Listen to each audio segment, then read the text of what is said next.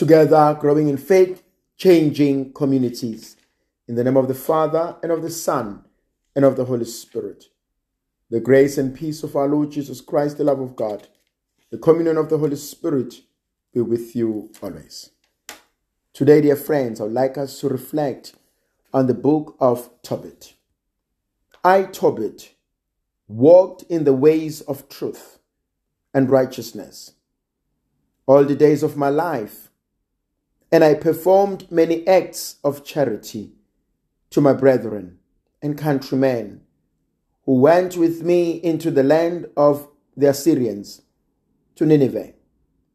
When I arrived home, and my wife Anna and my son Tobias were restored to me at the feast of Pentecost, which is the sacred feast of the seven weeks a good dinner was prepared for me, and I sat down to eat.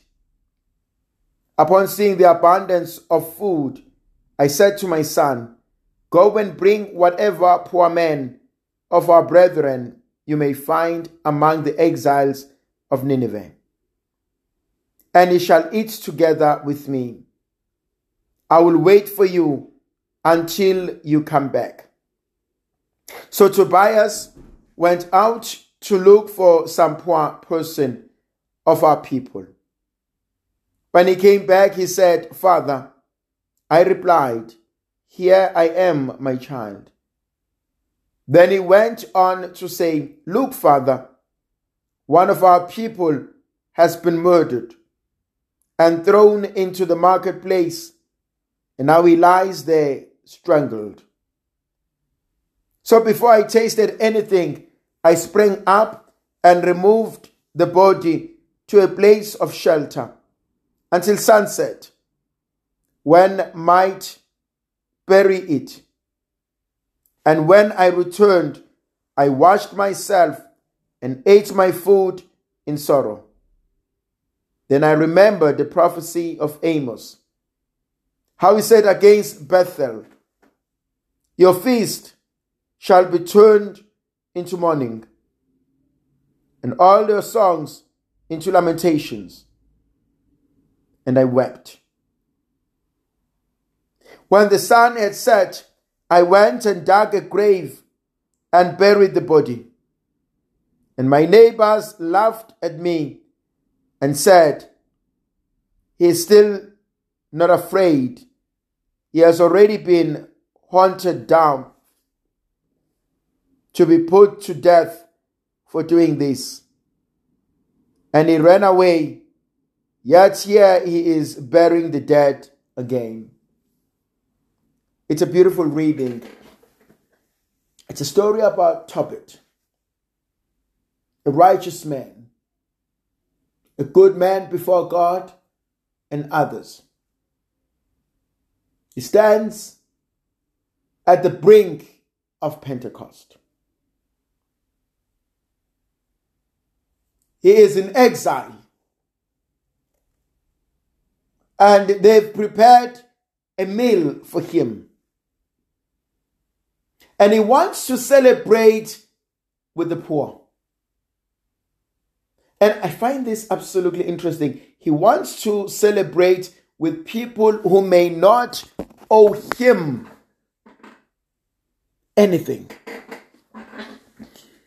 He doesn't say, I want to celebrate with friends of mine so that next time they host, I'm there. No, I want to celebrate with someone who possibly have no possibility of hosting. But he also wants to celebrate with someone who needs it the most. How quickly are we to want to celebrate, to brush shoulders, to rub shoulders with the big names, with big shots? And in here, we find something totally different. That I, I want to bless someone else's. I want someone to experience the beauty of celebrating Pentecost. And that's where I'm at. That in my moment of celebrations, I want you to be part of it. That we are not afraid of inviting people to celebrate with us. We are not afraid to be associated with the poor. We are not afraid to give food to those who are hungry. In light of mental health, it is important to remember not everybody is hungry for a piece of bread. Some people are longing to be embraced, to be loved, to be cared for, to be cherished, to be celebrated. Others are longing for healing, for forgiveness, for tranquility. You know, an old man told a story. He was a bachelor. He had lost his wife, was a widower. And uh, he had been alone for years. But then he says, over the years, he had developed something which was not an issue for him. He says, at least once a week, he goes to the salon just to treat his head. And he says he doesn't do that because he has all the money in the world. No, that's not the point. He says he goes there so that he can experience human touch. So every time they treat his hair, he finds and he fills this void with a human touch. And that for him, it's a connection of human love. That is not alone. That somehow there is connection. And a great number of us struggle with that. That we find ourselves so alone and so lonely. And we forget that there is love, there is mercy, there is forgiveness. And so Tobit goes out and he picks up the dead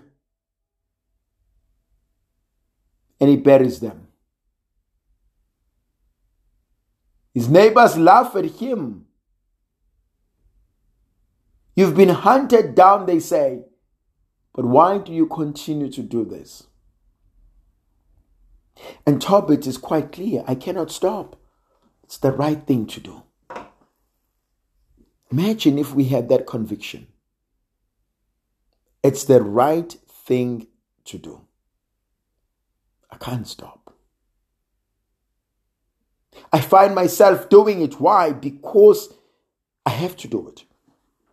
I want to do it. I want to make the difference. And there's something that he does that touches me. He gets off the table and he goes and he ministers, even to the dead. Sometimes we're too busy. We're so preoccupied. Our planners, our diaries are so full. But they're full of things that don't give us life. They're full of things and events that don't make us better. if I can't change my life, can I at least bring honor and positive vibe into someone else's life? May the Virgin Mother of God continue to be with us, to protect, to bless, and to guide us. In the name of the Father, and of the Son, and of the Holy Spirit. Amen.